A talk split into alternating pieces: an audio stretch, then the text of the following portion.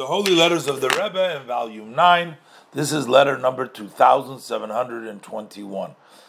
Interesting, in this letter, the Rebbe discusses that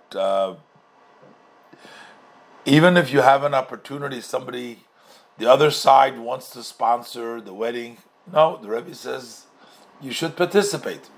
Tes Baruch Hashem, 9 Sivan Tovshin Brooklyn, Sholem uRacha. So the Rebbe says, after it's been a while that I haven't heard, it was pleasantly for me to receive your letter dated the 3rd of Sivan. And the main thing I enjoyed, I read that there is a suggestion for a match for your daughter. ... Now, this that you write in your letter, that the parents of the young man, the proposed match, do not ask any nadan in the olden, especially in the olden days.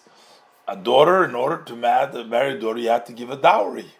It's called in Hebrew, it's called a nadan. And he's saying to the Rebbe that this boy's family aren't asking for a nadan for the boy for the marrying of his daughter.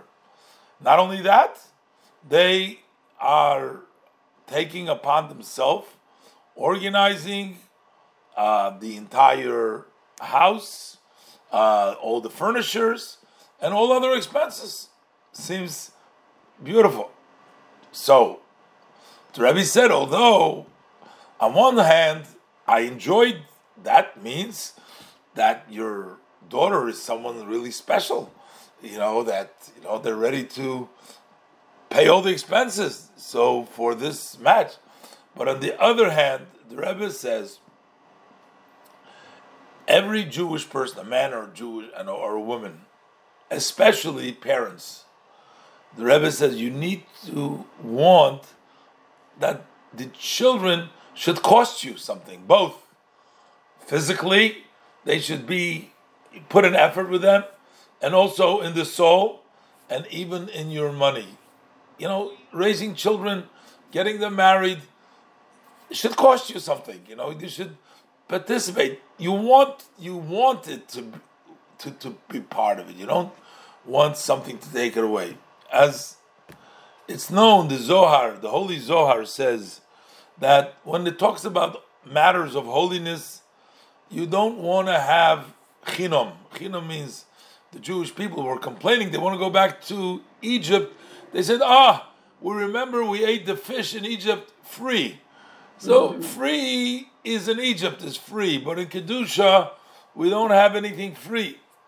Especially, the Rebbe says, how much more so? We're talking you marrying off your daughter. Not only should you not be stingy, the Rebbe says. So in other words, having opportunity to marry your daughter should be expensive, but not just regular expenses. The Rebbe says, don't be stingy. And the Rebbe says, don't worry.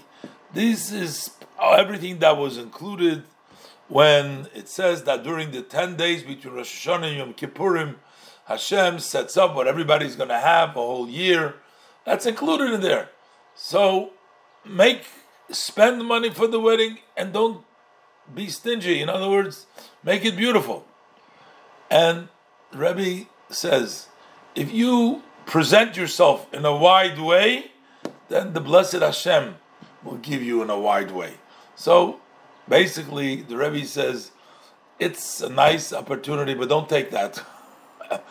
It should cost you something. Make a beautiful wedding, participate, and make it, spend a lot of money. And if you, don't worry, Hashem has set up that money for the wedding as he does for everything else. And if you would stand in a wide way, then God will give you in a wide way. With blessing, looking forward for good news. Now, the Rebbe puts in a PS over here. And Rebbe always has something more to say about the person's study. So the Rebbe says that always it should be that the father-in-law should be looked upon the son-in-law in a way of respect. Oh, this is my father-in-law. I should have an appreciation for the father-in-law. So the Rebbe says, therefore, if the Chosn has set times to learn Tanya, so it must mean for sure that the father-in-law, the Shver, he has to have classes that are set not only in Tanya, but also to study Likkutei Torah, Maamarim, etc. Basically, the Rebbe says, you should be in a higher level of studying Torah. The Rebbe is encouraging you to study more Torah so that your son-in-law will look up to you and look, oh, my father-in-law, look at his level. May the blessed Hashem grant you to give good news also about this. So the Rebbe takes the opportunity to encourage him to learn more Hasidus and to be at a level in which his son-in-law will look up to him. You know, like we have by Moshe Rabbeinu would praise himself with his father-in-law, you know, and say Yisra would praise himself with his son-in-law. But, okay.